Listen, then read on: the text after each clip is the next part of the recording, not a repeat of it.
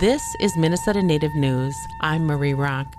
Coming up, treaty rights, climate justice, and decolonization were discussed in a packed house in Duluth, and Franklin Avenue bustles with energy for Open Streets Minneapolis. Here is reporter Leah Lemm with these stories.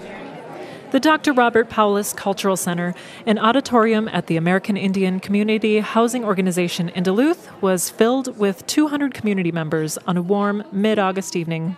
Please raise your hand so that people know that you have an empty seat. The audience was there for the Treaty Rights, Climate Justice, and Decolonization Forum. The evening's speakers included Ricky Defoe, Liz Jaakola, Niib Aubid, and Dr. Joseph Bauerkemper.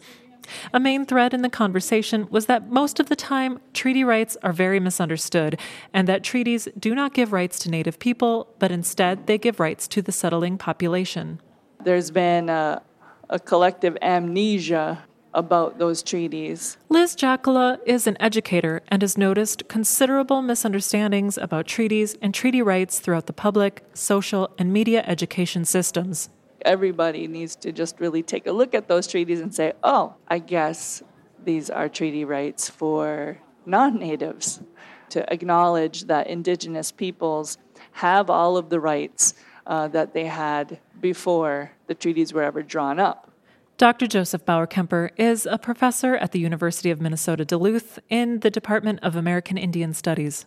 As a settler person to this place, I have treaty rights. Everything that I do on a daily basis, I work my way down the hill this afternoon to come here. I'm exercising my treaty rights to be in this place. If it weren't for the 1854 treaty, I have no business being in this place. The panelists each highlighted the importance of treaties in relation to the climate and environment, topics such as clean water, lumber, and wild rice. Right, if we are regulating development, regulating mining, regulating whatever it is, and that activity compromises a treaty reserved resource, we are in violation of the treaty. If we're behaving in ways uh, uh, in ways that contribute to climate change, and you may have heard we are, right? We are behaving in ways that violate the treaty because those behaviors are impacting those resources. There will be more public events and workshops in the coming months about treaty rights and the relationship with the environment and climate justice. Event organizers included the American Indian Community Housing Organization, Take Action Minnesota, Minnesota Interfaith Power and Light, and the University of Minnesota Duluth.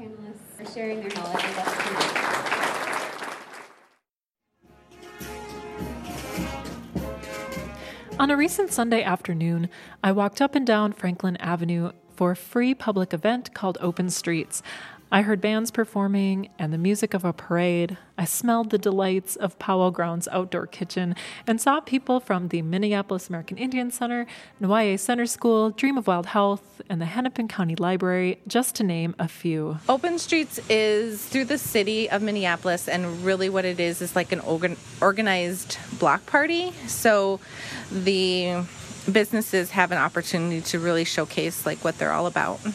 I spoke with Allison Waukau, who is the community liaison for the Hennepin County Library and works specifically with the Native community. Well, Franklin Avenue has the um, American Indian Quarter, which is a lot of Native owned businesses and organizations and clinics. It has everything to support the Native community. The Ave was transformed into a car free community building space between Portland Avenue South to 27th Avenue South, which is about 1.7 miles. The American Indian Cultural Corridor covers about half of that span. The library hosted several Native artists, made books available outside, and held art making activities. They even had a giant chess set for people to play. I think what the library now is really trying to do, especially with my position, is to let not only that let the Native community know that Franklin is here to support them in any way possible, but also to let the neighborhood know that there is a Native community here. I think a lot of times we are invisible and just go unnoticed. And so today I really want to feature Native artists and to show the neighborhood that we are here and the library supports them. For Minnesota Native News, I'm Leah Lemm. Minnesota Native News is produced by Ampers, diverse radio for Minnesota's communities, made possible by funding from the Minnesota Arts and Cultural Heritage Fund and the citizens of Minnesota.